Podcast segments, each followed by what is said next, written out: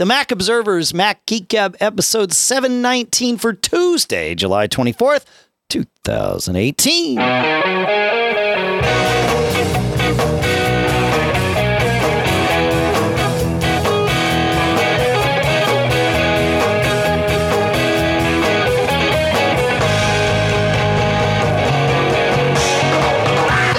Greetings, folks, and welcome to the Mac Observers Mac Geek Gab, the show that takes all your questions, tips, cool stuff found, some adds in some of our own tips, some of our own cool stuff found, mixes it all together, makes it fun, makes it entertaining, makes it informative, and makes it so that the goal is that each and every one of us, including us, me and John, your hosts, we all learn at least five new things each and every time we get together. That's how we define success here at Mac Geek Gab, and we have fun doing it. Our sponsors for this episode include a couple of new ones and a couple of returning ones. Masterclass at masterclass.com slash MGG gets you a free seven day trial to a really cool place where you can learn from the best in the world. We'll talk more about that in a minute. OnePassword.com slash geekgab gets you three months free of my favorite password manager. LinkedIn.com slash MGG gets you 50 bucks off towards your first job posting. If you're looking for talent, LinkedIn is the place to do that. And crossover from Code Weavers. If you go to codeweavers.com slash MGG, get 35% off after your 14 day free trial, which you also get at that same link. We'll talk more about all of those things in a moment here, back here in Durham, New Hampshire. I'm Dave Hamilton. And likewise, back here from a mini vacation event in the Chicago area, but now back here in Fairfield, Connecticut. This is John F. Braun. How you doing today, Mr. John F. Braun?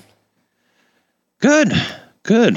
As I just mentioned, was at the uh, MacStock Expo out in Chicago. There, got to hang out with uh, all the Mac cool kids, pretty much. Yeah, it, would be terrible if, uh, if, if something bad happened at that event. The uh, Apple podcasting ecosphere would take a major hit. Yeah, it really is kind of uh, at, at, at, at, in a sense certainly has a lot of uh, the best Mac podcasters there. Um, it, it, you know it's almost a, a Mac podcasting event, and, and that's where it's that's where its roots are, right? You know, Mike's a podcaster, and obviously, um, you know, and so and Barry Falk, big fan of podcasts, and the two of them are sort of at the core of of what brought it together. Even though you know MacStock itself is is just is Mike's event, but yeah, yeah, really, um, I love that conference. I'm, I was sorry to have had to miss it. It seems like every other year it coincides perfectly or imperfectly with uh, family travels for me, but um, yeah, but I'm hoping even, uh, to make it next year. Yeah and I even learned a little something. That's the see. That's what we do, right, man? That's great. Glad in many of the sessions. I think yeah. the biggest, the, the the the thing that was totally new to me that I, I knew about but I hadn't looked at, but I, I think I will. I'm not sure what I'll do with it, but um, markup, markdown, markdown. Sorry, that's okay. um, but there was a, a, a Adam uh, Adam Christensen did a thing on Markdown, and actually yep. uh, uh, our friend Brett um, one of the other people there actually writes a Markdown parser, which yep. is cool, and uh, we got to do some hands-on with that. It's uh, it's pretty neat stuff.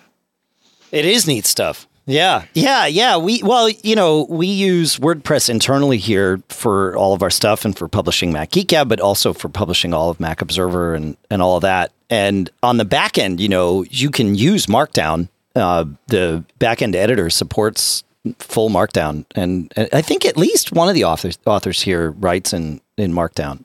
Um, for those of you that don't know, Markdown was created actually by John Gruber, uh, and uh, the the guy who writes Daring Fireball and does that podcast, the talk show. He created it a long time ago as a way of having. Um, he wanted something that wasn't HTML, but wanted the ability to write and and inform formatting, right? So that if, if you want to do something in bold, you wrap stars around it. If you want italics, you put underlines around it. And, and, and there's of course far more to it than just that. But that was sort of the idea for for Markdown was something that could be read as plain text, but also then formatted uh, by a parser automatically to to create um, you know formatted stylized text uh, for you know for articles on on a website like you know Mac Observer or in his case like like Daring Fireball. So yeah, so that's that's where Markdown started, and and now it's very very widely adopted. Um, but uh, you know as as you're finding, yeah, it's pretty it's a pretty cool thing, and it's it's it's really easy to wrap your head around if you're doing that type of thing where you're you're writing a lot.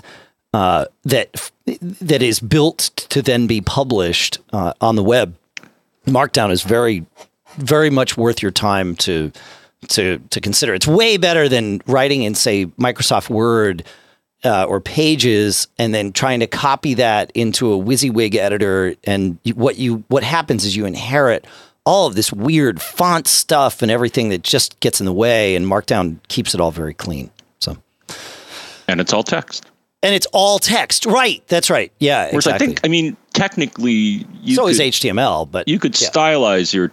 Yeah. So, for example, if you want to make something bold, I think in HTML, you would do, uh, you know, left, you know, left thing slash B would oh, something yep. like that. But but it's it. Yeah. So it makes it even simpler in that uh, you know you shouldn't have any uh, parsing problems. Well, and it makes Markdown is far more human readable like if you took a markdown yes. version of an article, uh, you could read it as a human, and it would make it would be far more more. Uh, uh, you'd be able to comprehend it a lot easier than you would something with you know that had HTML formatting wrapped all around it. So, yeah. Coolio, Coolio. All right, let's. Um, we've had a bunch of follow ups from the the last couple episodes. You know, as you as you probably know, we recorded the last two uh, over two weeks ago, and then released them while John and I were both sort of traveling. And uh, and we have a lot of follow ups here. We had a discussion um, about capturing text from the screen in an in an image and and then converting that to actual text. So if an image has some text in it, you know what can you do with that? And we had a, so many of you write in about how to address that. And so we'll start with Neil. Neil says, uh, I'm in the middle of the podcast, but I think that these links might be uh, some help. He says there is an app called Condense. Uh, at, uh, yeah, Condense at condenseapp.com and of course on the App Store, which can perform OCR on the text contained in a selected area of the screen. I have used it in the past. The OCR is not, in my experience, fully reliable, but it still might be of benefit for the writer looking to have the screen read to him by performing OCR on parts of the screen. Very, very interesting. So thank you so much for that, Neil. That's uh, that's great. We will we will put that link in the show notes as we always do as we always do. Any thoughts about that, John, before we move on to Greg's comment about the same same kind of thing? No, not really. No, right. these uh, most of these all are just you know really clever ways of um, extracting text from an image, which is uh, somewhat of a complex. It's it's non-trivial. That's right. Yep. And these things all make it trivial. Greg uh, says, I'm blind and I use OCR software all the time. He says, I use an app called Microsoft Seeing AI, which allows you to grab text from a photo or basically anything and it reads it out to you in real time. It also allows you to scan documents and save them. Uh, it reads currencies too. It does a lot more other things that assist the blind and the visually impaired. Thank you so much, Greg. That's uh, uh what a what a what a cool app. Um, and it's available for free. We put a again a link will be in the show notes for you. But um, yeah, very cool. From Microsoft. From Microsoft, no I know, man. Yep. Yeah, they got well. They have smart people at Microsoft, like which is no great surprise. You know, we, mm-hmm. we give Microsoft a lot of guff because you know Windows, but um, but you know, there's there's really smart people doing cool things there, just like there are at a lot of companies. Uh, along the same lines, Ev the Nerd writes in and says, uh, I am dyslexic. And this is what helps me read all the time in terms of having the iPhone read non selectable text. Inside of accessibility speech uh, in settings, you can turn on speak screen. Uh, that will speak all the text on the screen. So then all you have to do is scroll and zoom to the body of a web page you want it to speak and swipe down with two fingers and it will start speaking the text. I use this constantly, especially when the admins of the church I work for send out the notes of their meeting and I have to read the whole thing to get a couple of sentences that pertain to me. Now I can do this when working and have my hands and eyes free to do other things. So very cool. So that's not coming from an image, but that is just allowing it to to kind of do that. You know, you can select text on iOS and choose speak, but a lot of times web pages aren't easy to uh, to select. The the way Safari renders things on the page can make it very cumbersome to to quickly select something and choose speak. So this works very very well. So thanks, Ev. Thanks everybody that for those. That's great. Uh, that then brings us, John, into the scanning world, which starts to get also interesting, and uh, and we'll jump to Elliot to start us from there. Uh, Elliot says in show 718, you asked about on the fly OCR of text from images. I use one of two apps to do each of these perfectly. One is Prizmo Go, and the other is Text Grabber from ABBYY, A B B Y Y. And so there you go. That will OCR the images that you've that you've scanned in, and of course you could take a screenshot, and that then becomes a scanned image, just like or an image, just like something you would have scanned. So, lots of great stuff here, man. Any uh, any comments on this before we keep going, John? No, ABBYY. Yeah, I think ABBYY gets bundled with um, ScanSnap. I think. Yeah, I've I've seen it bundled with with various scanners. So yep. Uh, so yeah, whenever you get an image scanner, be sure to look at the goodies they throw in there because they probably will toss in something that'll do OCR for you. Right, that's true. Yeah, I hadn't quite thought about that. Um, Neil, uh, what, what, I was trying to think if he had, uh, if he had something. Yeah, he said um, he he talked about in terms of scanning book pages. There was the the whole cookbook scanning thing right? Which we'll get to here. A couple other people have comments about it.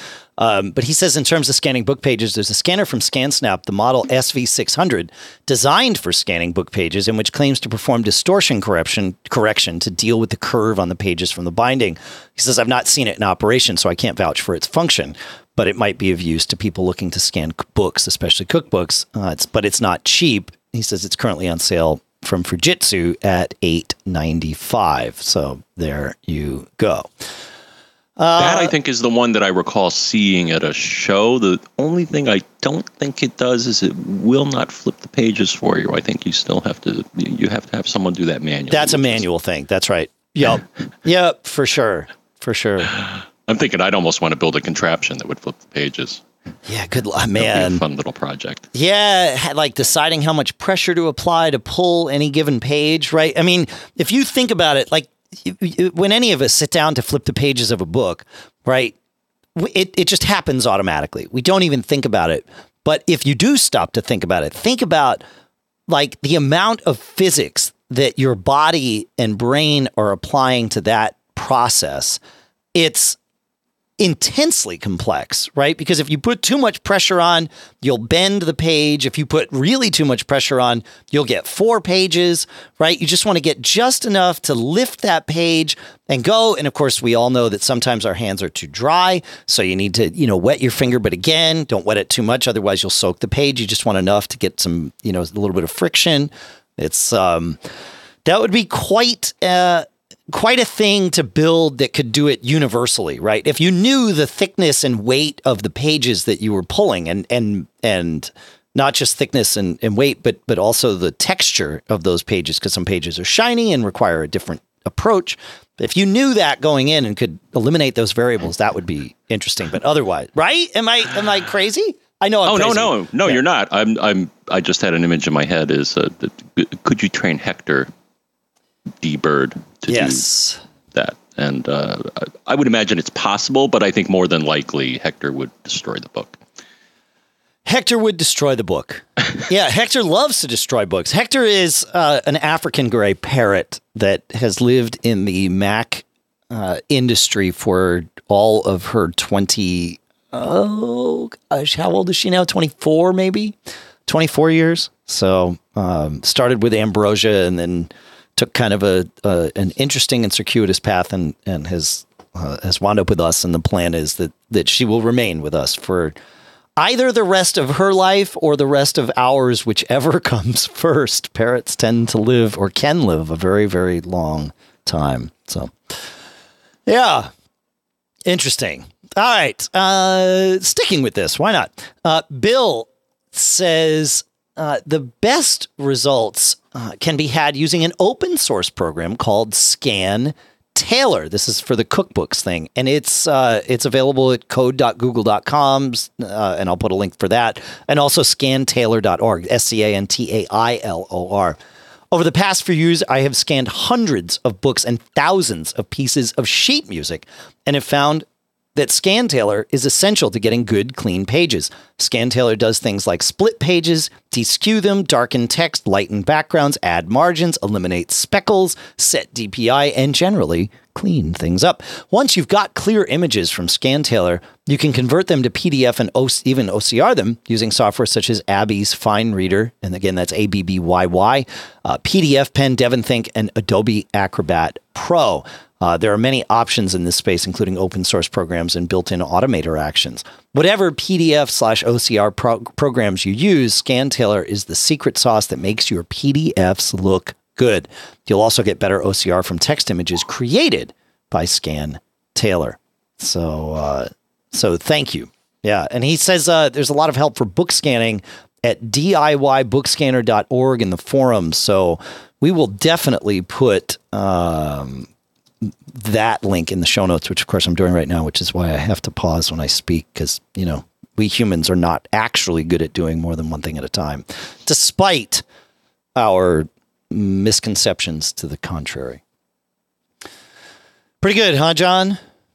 Mm-hmm. All right. Uh, one more free option and then one more very specified option before we move topics here. Patrick, along these lines, says uh, in regards to converting images into text, although this is not an on the fly solution, the solution I use to convert images to text uh, is for the purpose of having my Mac dictate the text to me. I use an online OCR converter called Free Online OCR at free-ocr.com. That converts the text in an image electronically for me. I sometimes take it further and convert the text into an audio file that I can play later.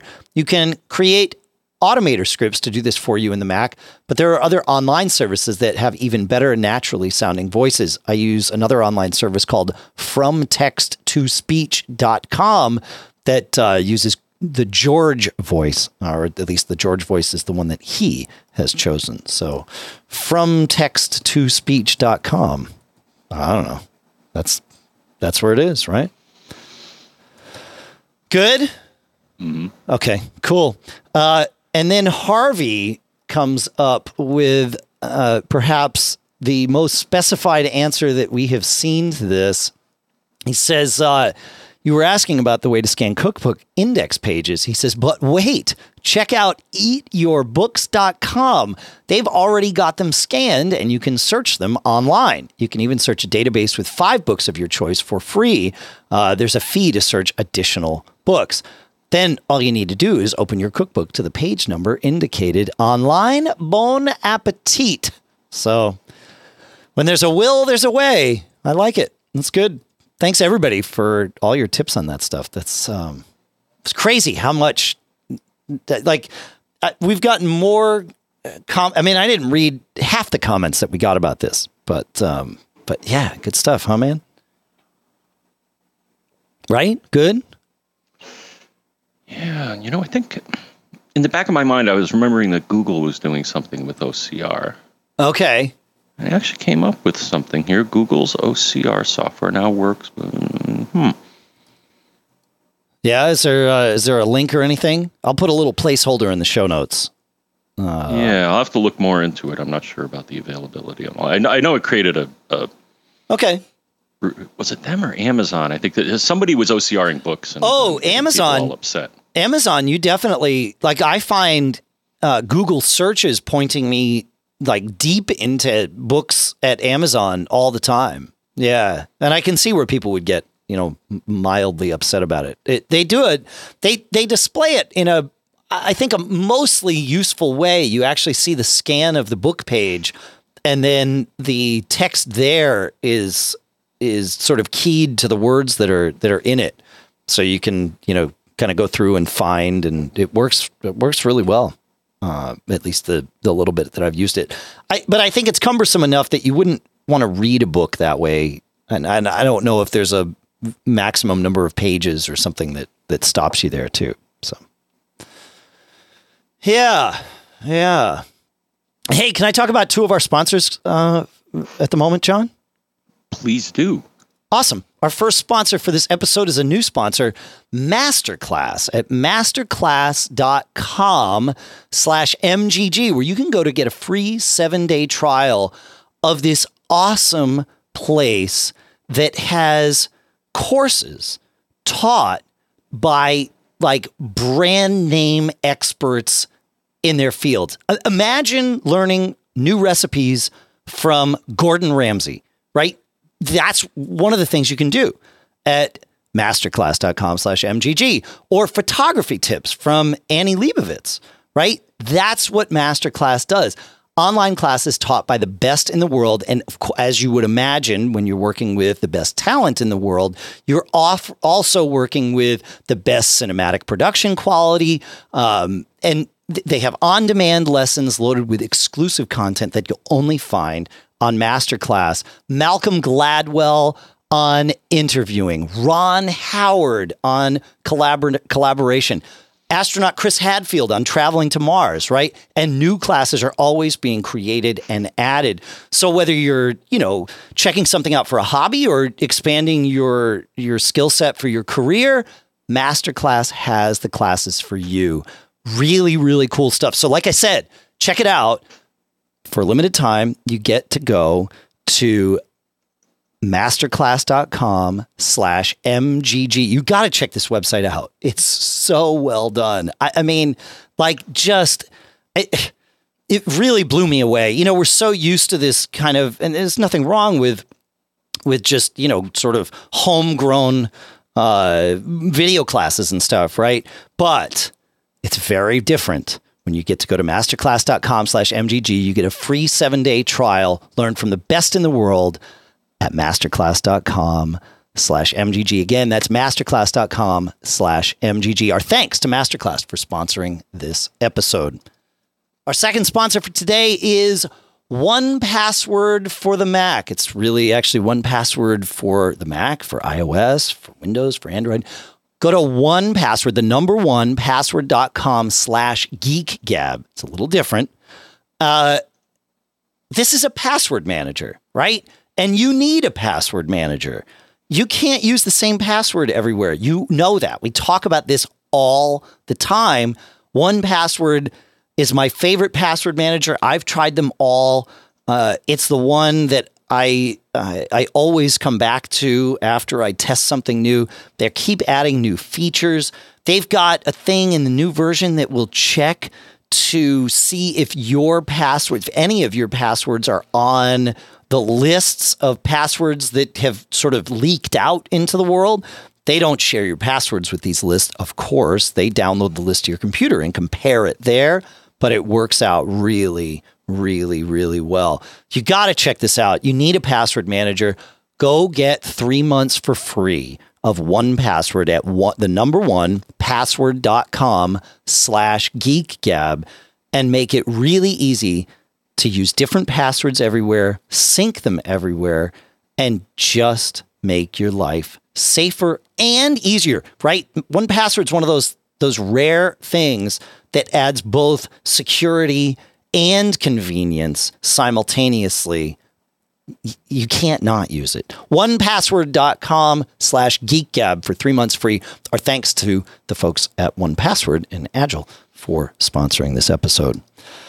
All right, John, Shall we move on here? We have uh, we have some more tips. In fact, I have uh, an audio tip from our friend Allison, who I think you saw this weekend at Macstock. Oh, yeah. relating to our UPS discussion. I've learned almost everything I know about UPS is from Dave Hamilton.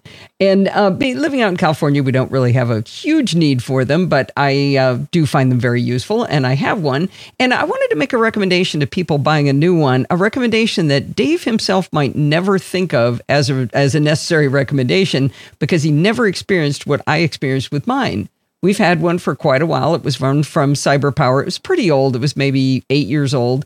And um, my two year old grandson walked into the room where it was, and it happened to be at eye level to him. And so he reached up and he hit the power button. So down came all of my Drobos and my uh, my router, everything. Oh, it was just a big mess. And about an hour later, he did it again. Well, shortly after that, my uh, my UPS died, and we figured it was as old as it was. It probably wasn't worth replacing the battery, so we ended up getting a new one. We got a CyberPower 1500 uh, volt amp unit, and uh, it has one very very important feature. You can't just press the power button and shut it off. When you press the power button, you have to hold it down for like, I don't know, 10 or 15 seconds before it'll shut off. So, uh, my recommendation when choosing a UPS is that it not have a power supply that you can shut off with a single button, just in case you have wee ones running around your house. Yeah. So uh, her advice is great. And I wish I had had this advice about 13 and a half months ago because uh, Allison listens to a lot of Mac Geek but she must have missed episode 664, which we titled Puck Killed the Wi Fi because Puck, our cat, killed the Wi Fi by doing exactly the same thing. He stepped on the button and then he did it again.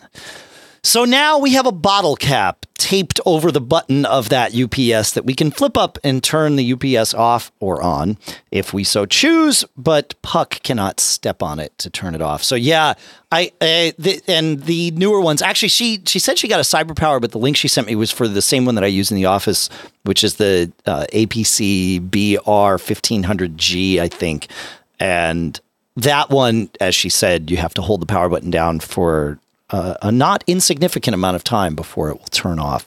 That that can be a very handy feature. You don't want these things simply turning off willy nilly. The whole point, in fact, is that they do not let things that are plugged into them get turned off willy nilly. So, yeah, good advice. Tape over the power button if it is a you know one one tap and it's off kind of thing. So, mm-hmm. or still, go ahead. Yeah, I'm saying, uh, but so at least to make it childproof, put it um, above um, child level. Yeah. Like maybe uh, put it in an elevated position, though I don't think that would work too well with the cat. Hmm. Yeah, yeah, it wouldn't have mattered. Uh, this one, the one that that um, that Puck was turning off, is on the floor behind the TV, and that's also where our cable modem was. I've actually I, I keep going back and forth with having the cable modem at the house versus here at the office. Uh, now the cable modem's here at the here at the office for for different know, reasons. But yeah. Now that I think about it, if I had to design something that could not be easily turned off, I'd almost think of doing something like kind of like the nuclear launch. Oh yeah, know, nuclear missile hold... launch thing. Yeah, where engaging one device doesn't perform the action. You actually have to engage at least two devices in the case of you know, or at least what I've seen in the movies, you need two keys from two individuals to right. agree to. So I'm well, wondering if you know designing one with two buttons that you know most uh, you know I mean a child may be able to figure it out. The cat, well, maybe the cat could figure it out I too. Know. I don't know. Yeah, yeah, yeah. But you're right. Something that can't happen accidentally certainly is is a good thing. Yeah, like Control Alt Delete, right? Keys on opposite corners of the keyboard, so that. Yes. Yep. Yep. Ah, fun stuff, fun stuff. All right. Uh, this is simply just a cool thing that Gene sent in. He says, uh, open Google Maps in a browser. So maps.google.com, select the satellite layer, hold shift. Now, I'm going to warn you before I tell you how to do this. Gene sent this email in. I was in a, you know, I got home from vacation, had a lot of your email to go through, and uh, and and I lost ten minutes after reading Gene's email because this was so cool. Uh, so open Google Maps in a browser, select the satellite layer, hold shift. Then n- click and drag on the map in the screen and watch as it rotates uh, into a controllable, zoomable 3D view. He says it works great in the mountains as well as for buildings in bigger cities where oblique information has been gathered. Uh, he says, I'm not sure when this cool stuff was added. Maybe it has been there for a long time and I just found it. The view is very similar to what Google Earth and Google Earth Pro, which Pro is now free, uh, have been offering for a long time. It is cool. Not everything has this, as he calls it, oblique information. Um, some cities do some areas do not. I actually like wound up driving the map up from my house to the lake where my son is at camp. And it's a lake i know very very well because we vacationed there many times um, as well. And and like there were some edges of the islands that were obviously not rendered quite right. But that's very nitpicky. I still lost 10 minutes driving around in there. It's pretty pretty cool. So uh, so yeah, there you go. Thanks for sending that in, Gene. I don't. Had you seen that before, John? Is that new to you? Are you now lost in this? uh, I tried it uh, when I was going through the agenda. I okay. tried it earlier today, and yeah. um, no, it's a, you know, it's kind of like you're you're in a little airplane flying over a train. Yeah, uh, and you can change your altitude. Like that's the cool part is you can if as you zoom in, you get closer in on it. Uh, yeah, it's very cool. Very very cool. Though, you know what you you know what I have to try, and this is something that's interesting to do with Google Maps. For a lot of places, there's certain things that are fuzzed out because they're sensitive. Really? I think the last time I looked at Google Maps, that's the reason I went there. It's like you know, let's uh, you know, look at this. Uh, you know, like the White House, I think at one point had the top, you know, blurred out because there's you know secret ah. sensors or something there military installations, all that fun stuff. Yeah, I think if if you try to go to certain places, um, you may not get a full resolution uh, right. rendering of it. Interesting. Interesting. Cool. Huh. Very, very cool. Um, in 718, we talked about backing up your Synology, and and that got got us into a discussion about various cloud services, specifically the ones that were supported by Synology, but just other cloud services too that you know you could back up to. And I mentioned one called Hubic, H U B I C, that I'd been using and was telling you about it, John, because you know I suggested maybe you should use it because I think they were giving like twenty five or thirty gigs free of online storage, and and I was using and I still am using that. Unfortunately as Seth informs us, Hubic is now closed to new customers. It really wasn't their core business, and it wound up growing faster than they uh, than than worked for them. So they will continue to support it for any of us that had signed up prior to whenever they they did this close, but it is now closed. So sorry about the uh, potentially misleading comments in the last show. It's uh, they are looking for someone to take over that business, but my guess is if if and when they do that, the kind of the free deals will change as as you would expect. It's almost too good to be true, I think, and in fact, maybe it was. So there you go. Thanks for that, Seth, and sorry about that. Um, I was traveling, John, as you know, and uh, we were in many uh, cities. We were in Las Vegas. We were in the Los Angeles area, and then my wife and I went up to Lake Tahoe uh, just kind of bouncing around the West Coast. And I've learned when walking around in cities, especially with my phone where I need to like be looking at maps or whatever, I like to have a good firm grip on my phone. And in the past, I've always used Handl cases, H A N D L, because they've got like a little, it's a very flat handle on the back that you kind of slip your fingers into. And then it, it really kind of snugs that phone up on your hand. So you can really trust that even if you lose your grip for a moment on the phone, it's not going anywhere because it's sort of wedged between two of your fingers with the way this case is. Uh, as we were prepping for this trip, I realized I did not have a Handl case for my iPhone 10. So I went with plan B, which was I put a PopSocket on my iPhone case. If for those of you that haven't seen it, and and I think if you're not like you know a teenager, you might not know what a PopSocket is, but it, but it, they seem to be growing in popularity. They are a an adhesive. Uh, it's a little disc essentially that that you a telescoping disc that you uh, adhere to the back of your phone and then it can flatten almost to the you know to the to your case but then you pull it out and it creates this little telescoped thing that serves the same purpose. You you kind of wedge it between your i wedge mine between my index and middle fingers on the hand that i'm holding the phone with and it does sort of the same thing as the Handl case. And uh and and then you can kind of wedge it. It, to me the the UX of the PopSocket isn't quite as good as the Handl case, but of course it works with any case. And I happened to have one, which meant that, you know, the day that I was packing for the trip, it was like, oh, right, got this problem solved. Um, and there you go. And much to my surprise, John, when I got home, I tried wireless charging, Qi charging with the PopSocket on there, and it actually still worked. Um, I was able to charge my phone with the charger in the car uh, through the PopSocket, even though it added, you know, quite a bit of thickness to it. It still was No. enough. Well, what's the what's the material? It's plastic. Plastic. Yeah. Yeah. No, Yeah. you should be able to get through that. No, I think you'd have issues. Yeah, if something's metallic, I think is the only Hmm. way you'd have. Uh, if there's any sort of metal, then that that would certainly uh, break the induction Right. mechanism there. Right, Yeah. Any right, other material, sure. I think it should be able to get through it. Though you bring up a good point, is that you know if it's too far away, you know, Right. the case is too thick, that may also, Yep. at the very least, impact the. Uh, the effectiveness of the signal, you may you may not get full charge if it's Yeah, exactly. too far away. Exactly. Exactly. So, yeah, but it uh, it's a cool thing.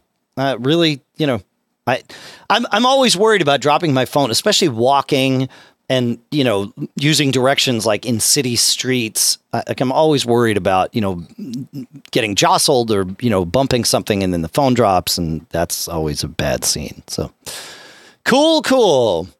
Uh, Todd has a little quick tip. Uh, I suppose I could have found a way to put this in our easier ways to see stuff on the screen uh, segment earlier in the show, but really it's quite separate from that. Todd says often on my iPhone there are apps or screens where I cannot zoom in. Uh, he says what I do in those cases is I take a screenshot. Then, because of the way iOS 11 works with screenshots and it puts it in the lower left corner, I just tap on the image in the lower corner and I zoom in on the screen screenshot. Uh, he says, note that you have to zoom out if you want to move to another section and zoom in. But the nice part is, after, you know, he says, after he zooms in, he clicks done and it offers to save or delete the screenshot. So he's not left with, you know, his photo library littered with all these screenshots. He just deletes it when he's done after he's finished zooming in. Nice little, nice little tip. I like it. Um, there have certainly been times where it's like, what does that say? Or I want to read that better. And uh, doing a screen, a screenshot would solve that problem. So thanks, Todd. Good stuff. Fun, huh, John? Oh, okay. Yeah. Yeah. Makes sense. It makes sense. Yeah, exactly. Uh, this I'm categorizing this as a tip, though it certainly came in as a question. Listener Alan uh, wrote in asking. He says, and and the tip is, I didn't even know you could do this. So, uh, you know, sort of a double layer here. He says, prior to High Sierra, I could right click on a dock icon of an app. And within the options section, it would show a menu, including the option to assign to this desktop, which allowed me to specify, for instance, that I want mail to always open in desktop number four. So if you are running uh, mission control, is that what we call it now in High Sierra? Right? Yeah, mission control, where you can have multiple uh, spaces uh, running, right? Then you can have apps automatically launch into specific spaces. Now you have to have those spaces created. Uh, there's many ways to invoke mission control. The most common one with a trackpad is you swipe all four fingers up on the trackpad, and then that will sort of bring down the mission control bar, and you can add a desktop with the plus sign in the upper right corner. And then you can do this thing. Um, his problem is that even though this still is supposed to work in High Sierra, for him, that option simply wouldn't appear even when he had multiple desktops open. He said, uh, I was messing around with it one day and I did see it appear, but it's not consistent. And most of the time, it's not there. So we found that by going into system preferences, mission control, and then unchecking displays have separate spaces, that turned the option back or resurfaced that option for him. The question, and I'm still waiting on a reply on this as of at least as of the last time I checked before we started recording. The question is if now unchecking that box uh, or or rechecking that box would also leave it. Is it just a scenario where it needed to be turned off and then on again, as so many things can be in Mac OS uh, these days? It's worth remembering, just from a troubleshooting standpoint, that all that happens when you make settings changes in the UI, you know, especially in system preferences, is it's writing a new entry or replacing an entry in a plist file in, you know, usually your preferences folder, but it could be anywhere uh, that the system uses. Sometimes those files can get corrupted. And when you change a setting, it's rewriting at least a portion of those files or that file and that can fix a problem. So that's why a lot of times, you know, turn the setting off, close system preferences, reopen system preferences, turn the setting on, or vice versa, uh, can solve problems. It's it's it's not voodoo. It's just you know sort of a way of of very meticulously and and surgically dealing with that corruption. So there you go. That's right. Did I get that right, John? As far as I know. Cool. That's one way to do it. It's another version of turning it off and on again. Mm-hmm. Yeah, but you know, it's nice to know why these things work. And then that one seemed like that that that solution seems to work a, on a lot of things, and I think that's why it's just like okay, yeah, something in the file, you know, a an end parenthesis or an end semicolon or an end bracket got lost somewhere, and so things aren't being parsed right, and yada yada yada. You could go into the file and edit it manually, but unless you know what it's supposed to look like, uh, it's very hard to do that and guess correctly. Not impossible, uh, but you have to have some sense of, of whether it's actually wrong or not. Whereas flipping the, the switch, it's already hard coded into, say, the system preferences app, what that or the preference pane in this case, you know, what what to write to that file or what to change in that file. So it's a safer bet if it works, and often it does. I finally get to use AirPlay 2 in my house now, John, thanks to Sonos. Um, and this is a pretty cool thing. Uh, I found myself last night, you know, we were in Tahoe, uh, of course, seeing the band Phish because Lisa and I like to do things like that. And we, um, you know, we get uh, now, we used to get with our ticket purchase, we used to get streams uh, we used to get downloads of the show. And sometimes it's fun to listen back to a show you were at, especially if it was a good show. Now, though, they've changed it and we don't get the download for quote unquote free with our ticket. We just get the ability to stream it and only to the app on our phones.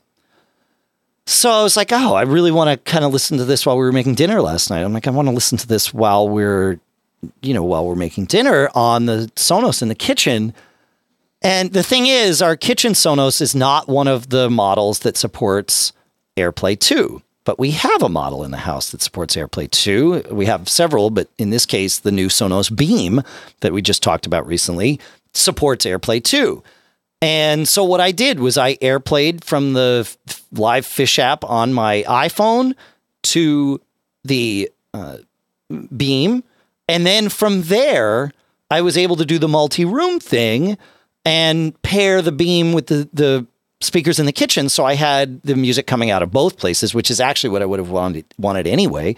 And then boom, I was, I was, you know, streaming from my phone. So even though the speakers in the kitchen didn't, don't support AirPlay 2, once you have one speaker that does, that can be the gateway, and and then um, you know, and then it uses the Sonos stuff to Magic to to stream. So AirPlay 2 is pretty cool, man. Being able to select multiple speakers right there and do all that stuff. Um, it's a pretty good UX. And I, I'm pretty sure Sonos is the first company to, to really have that uh, running on non Apple hardware. So, so it's, it's pretty cool. Um, very well done. So kudos to everybody, Sonos, Apple, everywhere that worked to make that possible. But the nice part was, here was this app that I don't think's been updated, you know, but it supports AirPlay and supports those frameworks.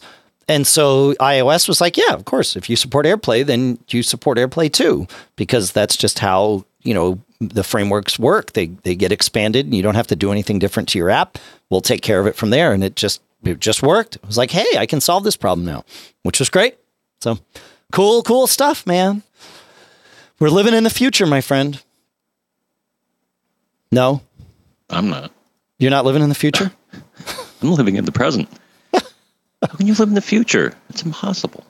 Oh, actually, no. I don't know that it is. I, I really think this whole time as a linear construct thing is is just uh, something that Overrated. we. Well, no, I think it's I, I think it's necessary, right? I mean, our our not not just our feeble human brains, but but our our human bodies are are very temporally rooted, right?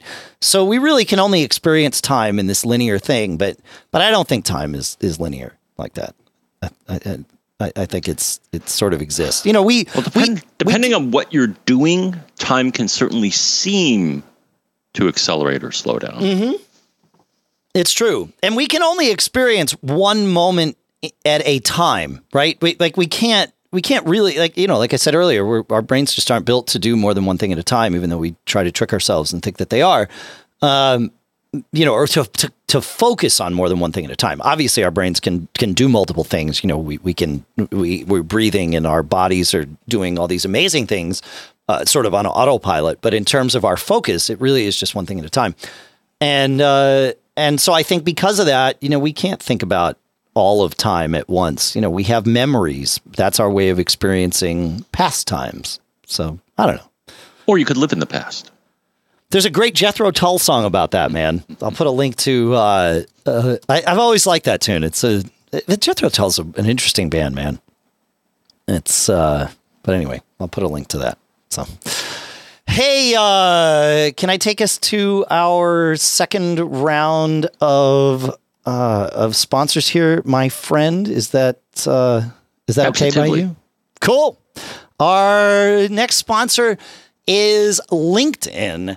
At linkedin.com slash MGG, you'll get $50 off your first job posting. You know, the right hire can make a huge impact on your business. And that's why it is super important to find the right person.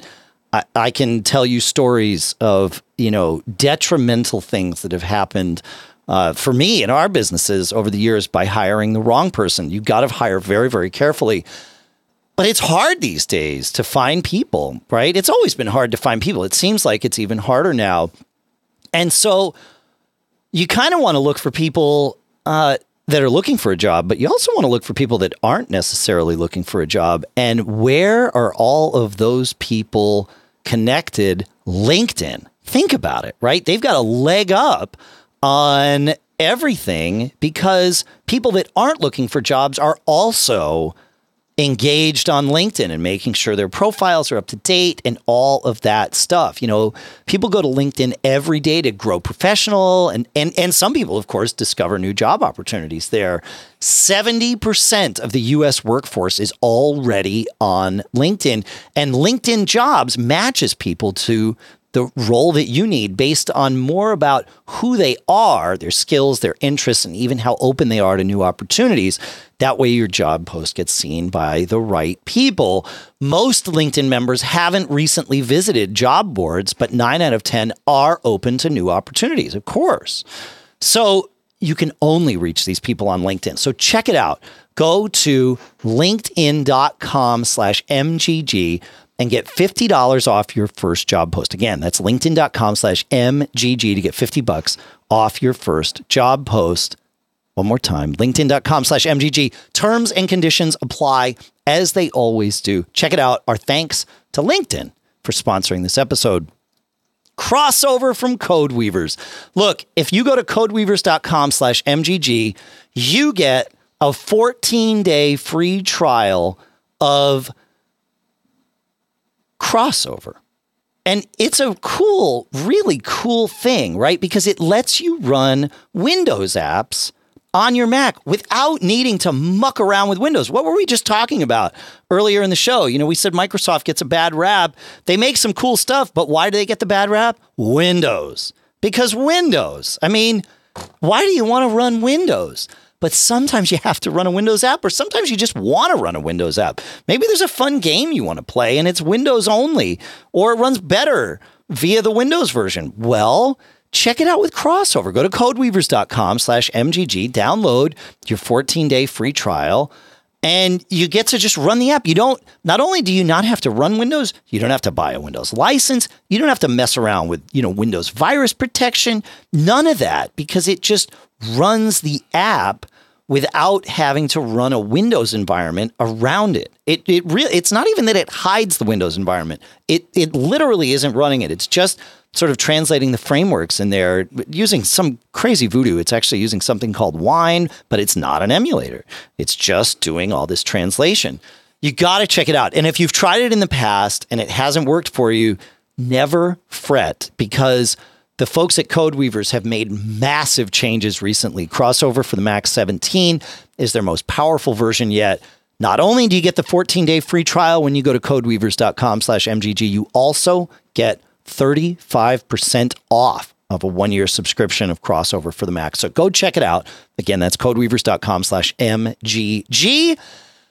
And our thanks to the folks at Codeweavers, not only for sponsoring the episode, but for making crossover and continuing to make it so much better. And it's always so much better than Windows.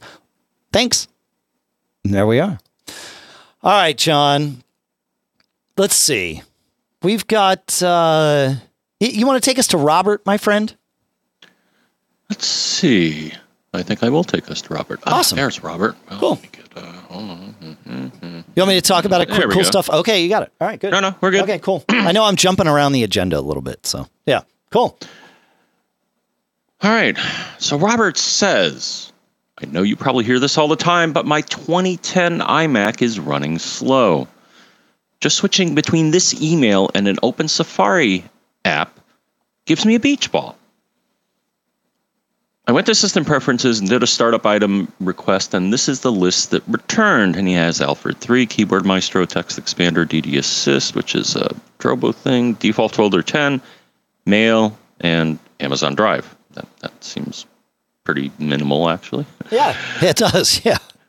Um, I know these app take, apps take up resources, but I can't believe they should slow my system down so much. I have a feeling there's more running than just these. Well, yes, there is. Right. Um, I've checked Activity Monitor, but A, I don't know what I'm looking at, and B, the only CPU hog seems to be the kernel task, which takes up about 8% of the CPU. And then the next large item is com.apple.speech recognition core.speech recognition, which takes up 863.4 megabytes. All right. All right. This one is a 2010, and I have installed 16 gigs of memory, and I have a 500 gigabyte SSD. I am also using Ethernet directly from the iMac to the modem, and speed test says I'm getting 254 megabits down and 23 up. I am stumped. Does this seem right? Is the only answer to buy a new iMac? And I would say no. Now, while the 2010 iMac is now considered a vintage machine, vintage being that Apple will no longer uh, repair it for you, but you can still use it. Um, it doesn't look to have the specs that are too far, far off from what I have, Dave, my oldest machine, which is a MacBook Pro mid 2012. Okay. Yep. Fair. Yep. Um, and it sounds like he's done every the best he can to get it to a point where it's not going to be resource constrained by RAM or SS or, or disk. And then he has an SSD and 16 gigs of RAM, which is what I have in, in this machine, and this Yeah. machine uh, does not slow down. That's a good amount of RAM. I I think so. Yeah. Yeah, I don't think you're going to be choking on that. So, Right. um, and it doesn't sound like he's running a ton of stuff. Um, The beach ball's interesting though, right? Because that means the system is waiting for something, right? Like it doesn't throw the beach ball immediately when, you know, an app needs to go read something from the disk or use the CPU for a while, but it will use it will throw the beach ball after a few seconds of, oh, okay, this is going to take longer, so we better tell the user we're aware, right? That that's what the beach ball means. So, Right. I mean, the only thing I would suggest you look at so this one thing occurred to me in the back of my mind here is you want to make one cause for a beach ball is if you're starting to do a lot of swapping Yeah. What's swapping? Swapping is when the system runs out of RAM, chip RAM, and needs to use the hard disk Sure. uh, to replace RAM, and because the hard disk, even an SSD, is much slower if there's a lot of swapping or moving of stuff between RAM and the disk, you're going to get that beach ball. I agree. Now, the way you could tell if this is happening under at least the current OS, um, uh, I would say probably the best thing is you want to look at the uh, um, memory pressure. And I think only if you're in a state where memory pressure is is I believe the bar will turn. Uh, uh, normally, it's it's one. I'm, I'm looking at the iStat menus version of it right now. yep. But I would just look at that value. If you have something that's experienced what's known as a memory leak, in that it, it runs out of control, and it could be the OS. I've, I've seen this happen before, where kernel task all of a sudden is taking up gigabytes, and it's like, well, that's not right. Or some other tasks. So you want to make sure that something is not consuming all of your RAM, because then you're going to get uh, you're going to get into the swap situation, and you you will see that beach ball. Other than that, Dave, I'm suspecting it may be something filthy like a cache, which is either um, corrupted or or there's something wrong with it. So, the first thing I would try that can um, that can get you out of this situation here is something known as safe boot or safe mode. Yeah. And there's a handy dandy article um, called Use Safe Mode to Isolate Issues with Your Mac. And they even say if after running this, so it cleans up some cruft and rebuilds some things. And as they say in the article, you could read it. If the problem goes away, it must have cleared out some cache or directory issue. Um, beyond that, the other tool that I would use to, to further clean things up beyond the safe boot or safe mode would be to get our pal Onyx. If you go into the maintenance section of Onyx, they have several rebuild and cleaning options. So maybe that you got to rebuild something or clean it out in order for it to be recreated or rebuilt, and then you'll be okay. Um, other than that, Dave, I think, I mean, 2010, that's a good run, man. Yeah. Right? Yeah. For I mean, sure. it's eight years old. I mean, but but I looked. I mean, the specs of it aren't terrible. I mean, I think it has only SATA two, Yeah. and it's a you know, but it's a multi-core gigahertz processor. So Yep. Yeah. that's, that's what I got. I'm running a couple of. Uh, I'm trying to think of my running. Yeah, I think I've got two 2010 iMacs running in the house, and I don't have 16 gigs of RAM. I think I've got maybe eight in each of them, but I've got SSDs, and I don't see this kind of slowness. I what where I see it slow down is when the CPU is pegged. I run iStat menus on them on them all my Macs, and it's a great way to know what the um you know what like what's going on? Where, where the um you know where the bottleneck is right? And I can see, okay, you know, when I boot the Mac, Dropbox goes nuts for a long time because it decides it has to re-index everything, even though that seems to be overly obsessive, and and you know other things moving up.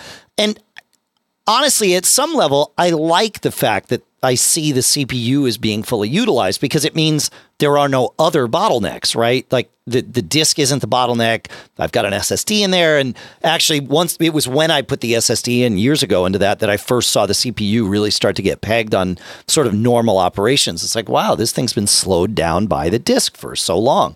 And that's why we've all moved to SSDs because because of that. So yeah, it but it it, I don't see those kinds of beach balls all the time. It sounds like a RAM issue, right? Uh, you know, from the the way he described it, moving between apps takes forever. So I, I think heading down that path of looking at what's using RAM and is it swapping, like you said, you know, where it's it's sort of writing something out to disk so that it has room to read something else in. With 16 gigs of RAM, though, that's a pretty tall order to fill that up for for sort of a daily use machine. A 16 is, you know, I would say eight is enough. Uh, 16 is is you know you got some some wiggle room there. So, yeah, I'm I'm not sure. It, I mean, you got to look right. You got to look at, at what's running, what's using your RAM. Uh, kernel task you mentioned can be one of those weird things, John, because many apps will load their resources in a way that they in activity monitor get assigned to kernel tasks. So if kernel right. task is bloated up, it means something, but it it doesn't necessarily mean that there's a problem with the system on your Mac, right? It it might just be that it's obscured a little bit. And while we're on the subject of kernel task, although it's tangential to this, potentially, um, Kernel task will also artificially report that it's using your CPU if the system has decided that it needs to throttle your CPU for, say, temperature issues, right? If your Mac gets, if your CPU gets too hot, the Mac slows it down, and the way that it sort of addresses the the the fact that it's slowing it down is it will assign some percentage of the CPU to kernel task so that that's not available to apps that are actually going to use it. So kernel task can be a little bit misleading if you treat it like every other app and look at it and say, why is it doing all this? Well, it's special, is really what it comes down to. So, yeah, I like your idea about Onyx. That's, um, you know, and, and Safe Boot. I mean, both are doing similar things and cleaning stuff out. Uh, if you've cleaned up the system and you're pretty confident, and especially if you see that it's lots of processes running that are using using up you know CPU resources and sort of stealing those from you, you'll see a lot of MD workers and MDS store that are doing um, you know Spotlight. Then I, I think taking a look at AppTamer from uh, St. Clair Soft would be the answer there.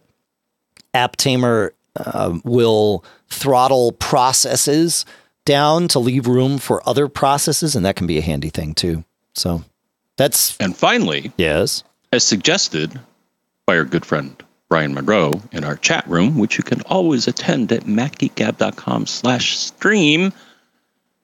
Brian is suggesting, and actually, I'll, I'll, go with this. Uh, yeah. Uh, it could be bad or flaky RAM. Definitely. Yeah. Yep, for sure. I mean, normally when you start up your Mac, it does what's known as a power on self test. And if the RAM is like totally shot, um, it'll make some beeps and say, yeah, your RAM's right. Your RAM's shot.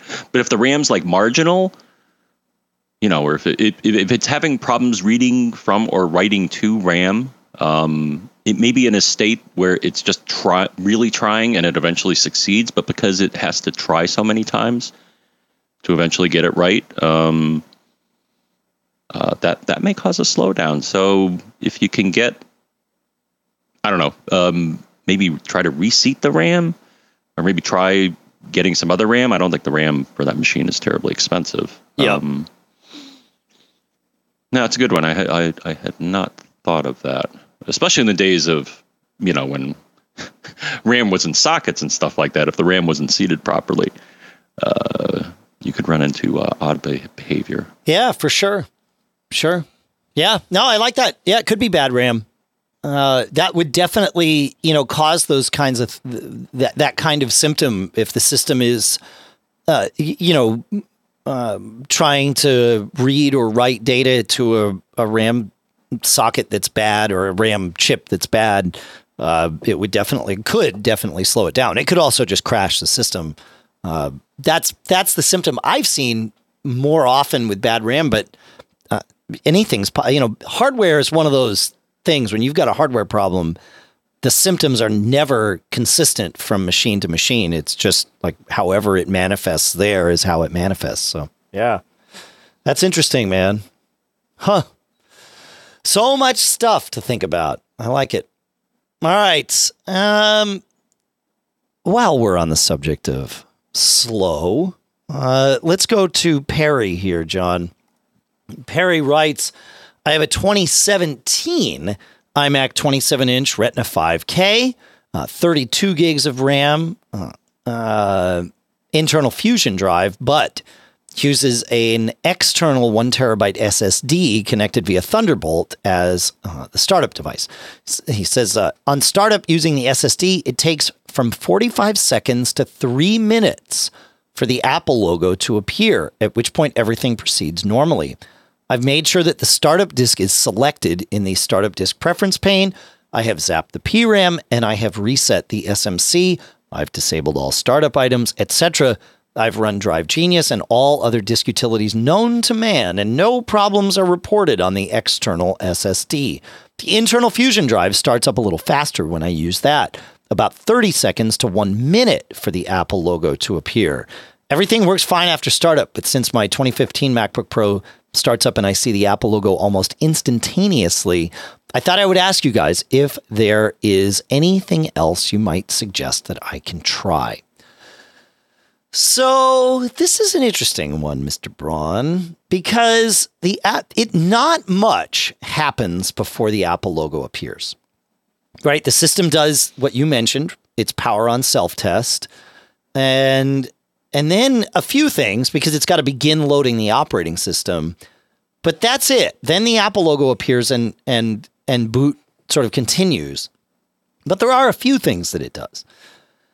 And you can take a look at at least some of those and and it, regardless of what you see, the, the, when you see it can can help inform you just as much. So I would try booting in verbose mode by holding down Command V at startup, or there's a terminal command you can type uh, setting the NV arguments to always boot in verbose mode. But that will in in a normal scenario, things in verbose mode will fly by so quickly, and I'm going to warn you in advance, they will be so tiny on your Retina screen that it's going to be hard to even read it.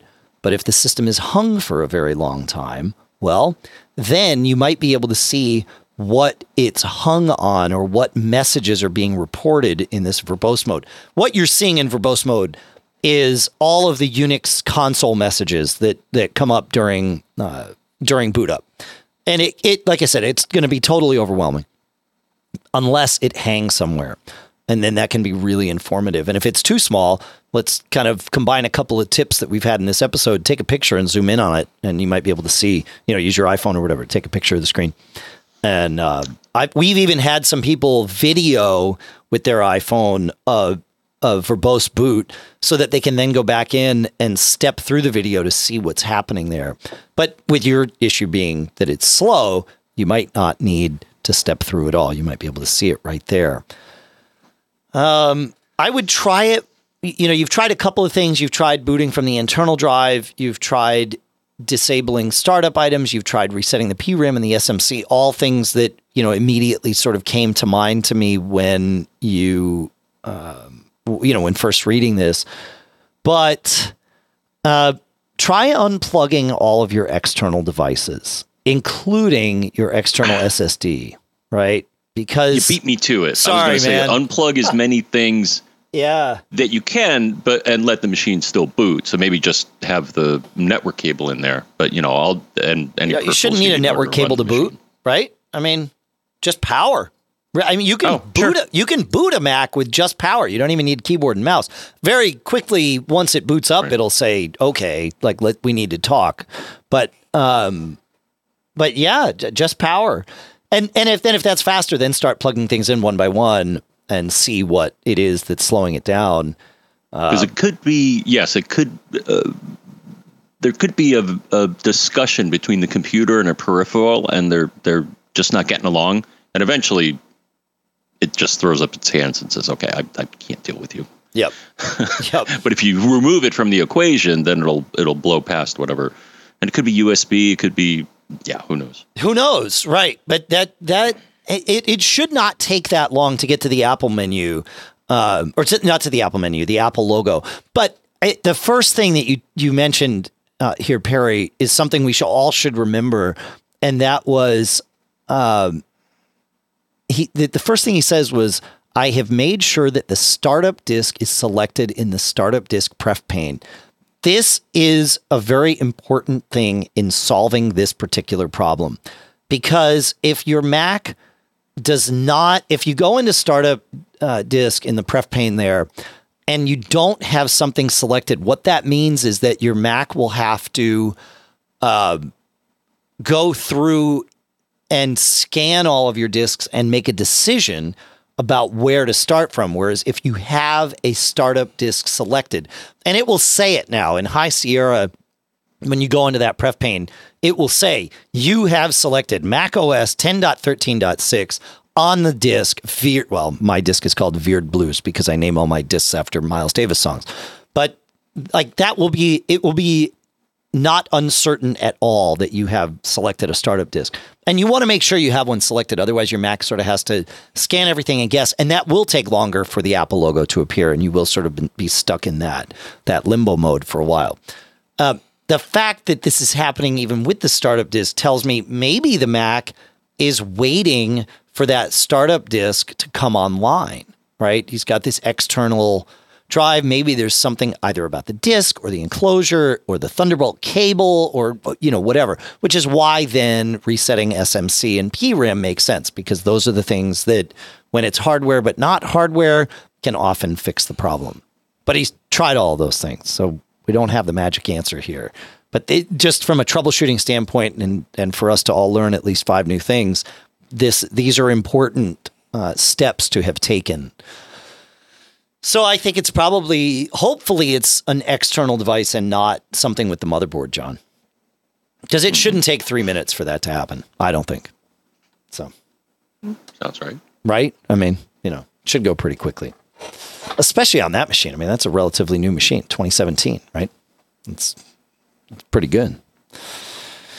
Pretty good. Pretty good. All right. Where are we on time here?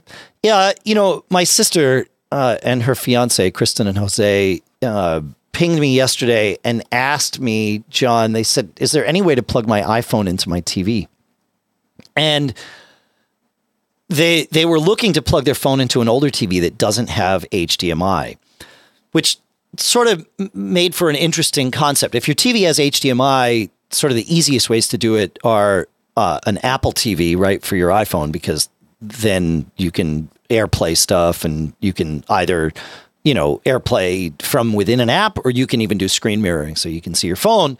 Uh, a less expensive alternative is to get a Google Chromecast, and many iOS apps will let you cast, quote unquote, which is their word for you know their, their analog to AirPlay, but will let you cast to a a Google uh, Chromecast that's also plugged into an HDMI port on your TV.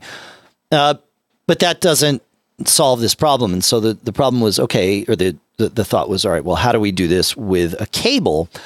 And near as I can tell, John, I couldn't find anything that would go from a lightning port to a component or composite video port directly.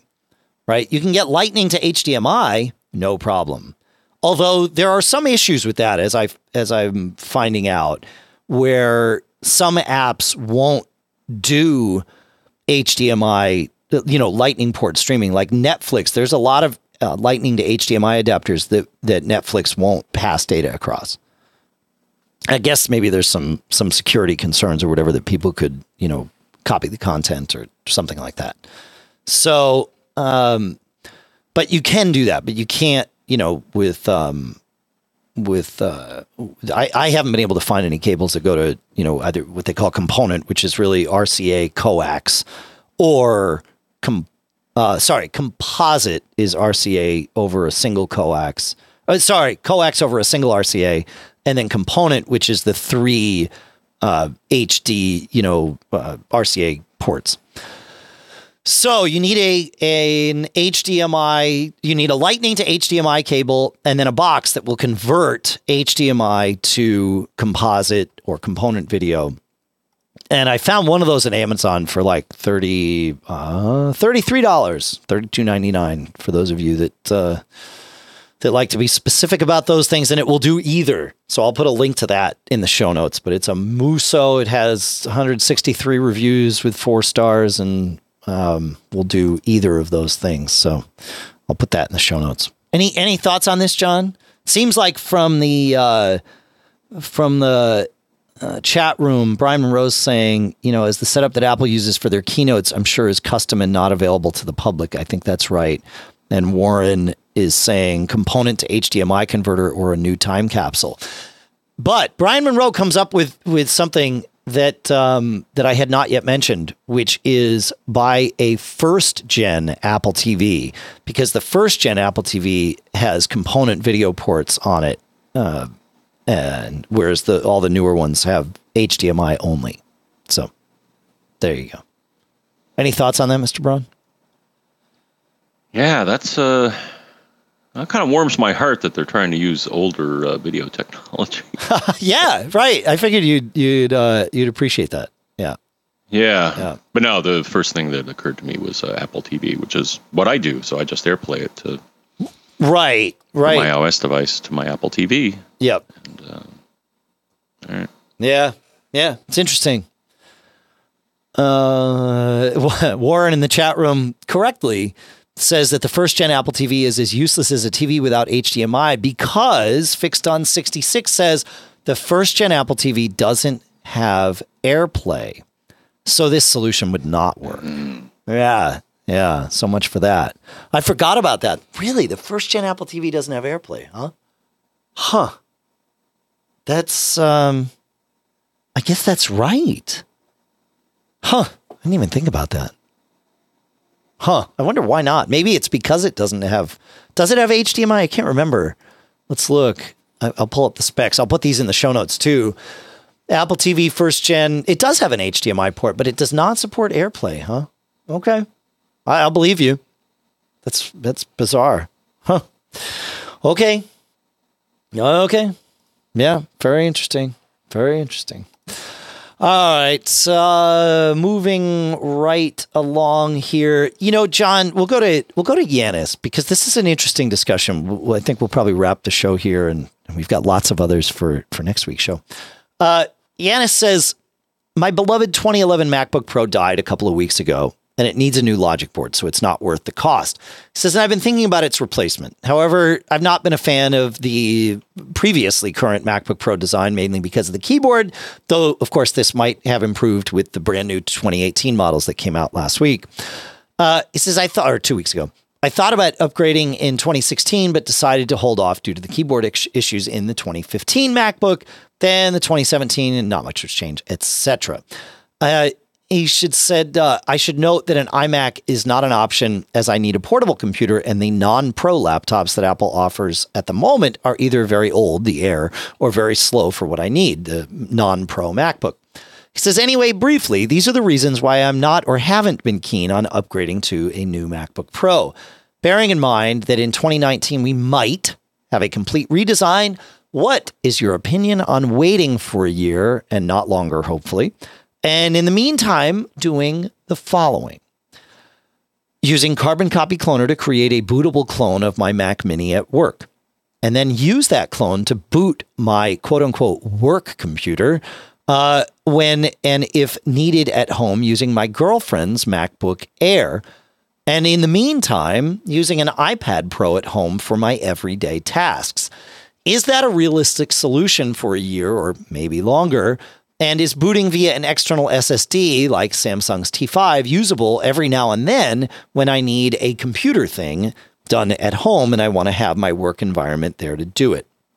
So, this is, as I read this question, I thought, you know, this isn't all that different from what I currently do. You know, I have uh, a Retina iMac in the office that I use as my sort of daily driver at work all day, and it's great and all of that. But at home, I don't, I certainly don't get on a computer every day. Uh, from the standpoint of I don't get on, you know, one of the iMacs that I have in the house and or or my MacBook Air. But, you know, once or twice a week I do. And they're slower computers. Uh, and they but they, you know, they get the job done for when I need to do something. And I, if I need to really do a lot, I can, you know, just walk back across the driveway to the office, uh, you know, during quote unquote non-work hours. And then things are fine. So, uh, but for the most part, when I'm just around the house, I'm using a 10 and a half inch iPad Pro. And it works really well. And I hadn't really thought about the fact that I don't really use a computer at home until reading Yanis's email here. And so I think that this is not only a, a workable solution, uh, as a temporary stopgap, it might be a long term solution where you know you've got a computer when you need it, but for most of the things that you know, certainly for me, most of the things that I do, um, you know, an iPad is actually better because it's just easier to grab and sort of you know more built for that that quick interaction kind of thing. Not that you can't do long interactions on it, and I do all the time, but yeah. What so? What are your you know what, what are your thoughts on this john and i and and and warren in the chat room asks you know a question that that really does apply what's the definition of a computer and of course all of these things that we're talking about a macbook uh, imac and an ipad and an iphone and your apple watch are all computers just different interfaces and and that sort of thing. So yeah thoughts on this i think john? of that cute line in the apple commercial where you know the kids using their iPad and Yeah. and uh, you know some adult says you know what you doing with your computer? And the kid's like what's a computer? Yeah exactly. Yep and it is a computer. It's Right. a computer without a keyboard right. That's my only thought. Actually I saw um, um, you know we were driving around uh, back to the airport I think and uh, Allison uh, I was in the car along with Allison and I saw her pull out her uh, iPad Pro and I'm like wow, you know, if I did, at first I thought it was a MacBook, some sort of a smaller MacBook. sure. I guess my only concern is that, you know, at least for me, um, I need a keyboard for most of the things that I do, not all of them. So maybe an iPad Pro with a keyboard would, and there's plenty of keyboard cases out there last I checked, right? yep yep So, um, you know, and it's a, you know, it's got a beefy processor, and um, so I think for most things, uh, the, uh, for me, and yeah, I think the the thing is my my current iPad Air is uh, mm, Yeah, not performing. yeah. Well, it had to be repaired, and and it, it does weird things every now and then. Right. I, I'm thinking the next iPad I want to get maybe an iPad Pro with some sort of keyboard case, and uh, you know, try it as an experiment. The only thing that occurs to me is that it, you know don't it, it makes me uneasy trying to force the use of an iPad to do everything because it's not the in my humble opinion it, it may not be the best tool for all the things you do. So you really have to think about what what type of things you're doing. absolutely yeah yeah yeah yeah and and, I mean, if and you're just like typing and surfing and emailing and stuff, um, it's it's it'll probably do what you need. But if you're doing like you know heavy video or audio production work, though I've seen people use an iPad to do that sort of thing. Um, you, you just have to reflect on on what sort of tasks you need to accomplish uh, with each device because you you know you are limited with with an iPad as far as what you can connect to it.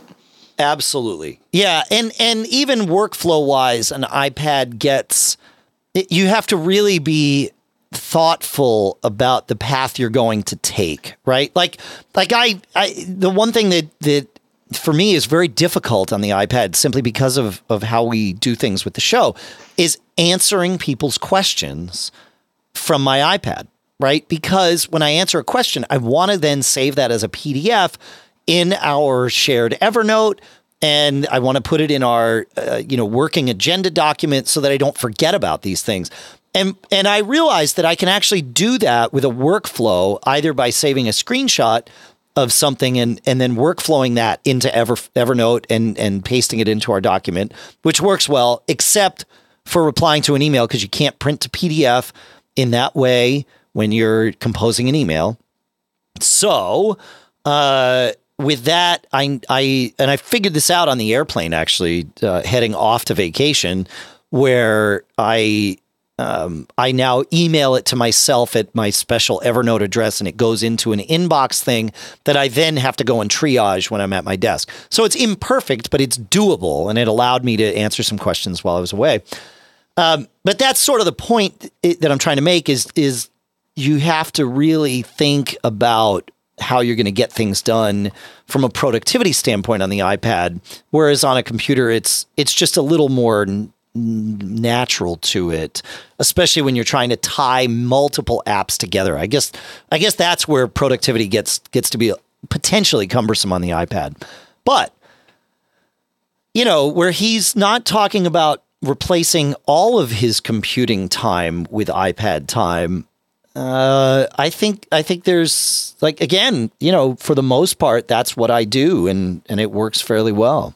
So, yeah, yeah, but you can't like forcing. It, it, I agree with you. You forcing your iPad to be your main computer for most of us is is the wrong decision.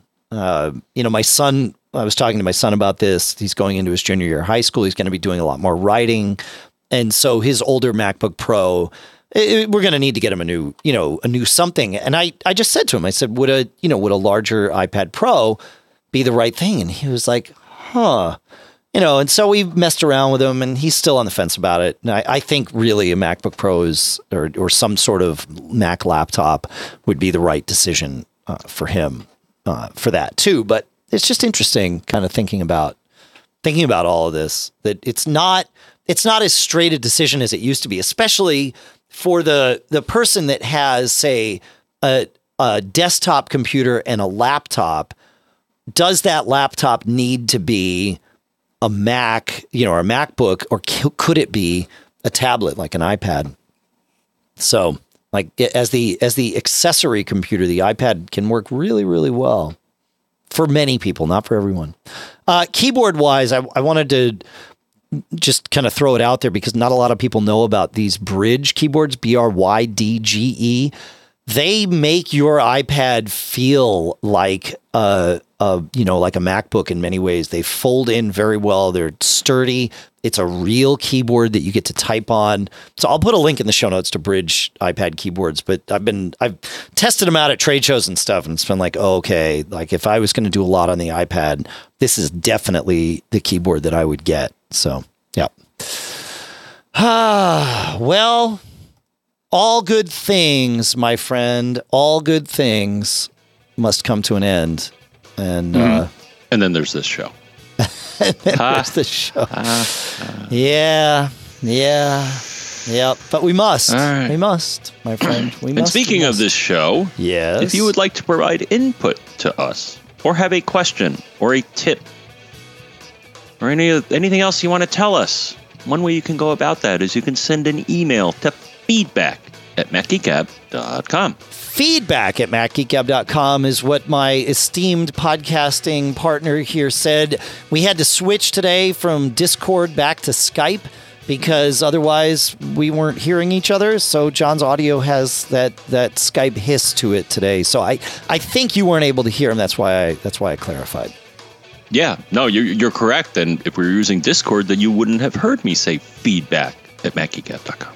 That's correct. Or any premium listeners, of course, you can email us at premium at macgeekgab.com. All of you are welcome to call us at 224 888 Geek, which, John, is 4335. Come check out our new forums at the Mac Geek Gab forums. MacGeekGab.com slash forums is the right way to get there. So much great activity out there. I uh, I sort of lost uh, lost touch with the forums while I was away, and I I came back uh, on Friday and looked, and it was like, oh, holy crap! There's like so much happening out here. So really, really great stuff. And uh, thanks to everybody for for jumping in there and helping each other out. It's what we do. We answer questions, and it's far more organized now, and we can upvote answers. And so, people, when people come in six months from now with a similar question, they'll be able to find it. Oh, it's so so cool.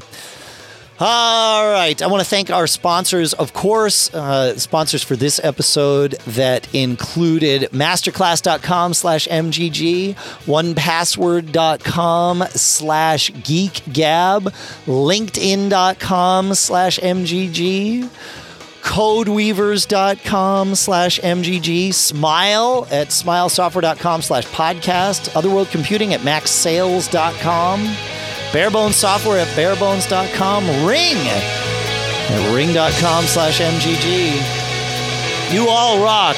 Our sponsors rock. You folks rock. All of our premium listeners, you rock. Have a great week, folks. I hope everything goes swimmingly for you.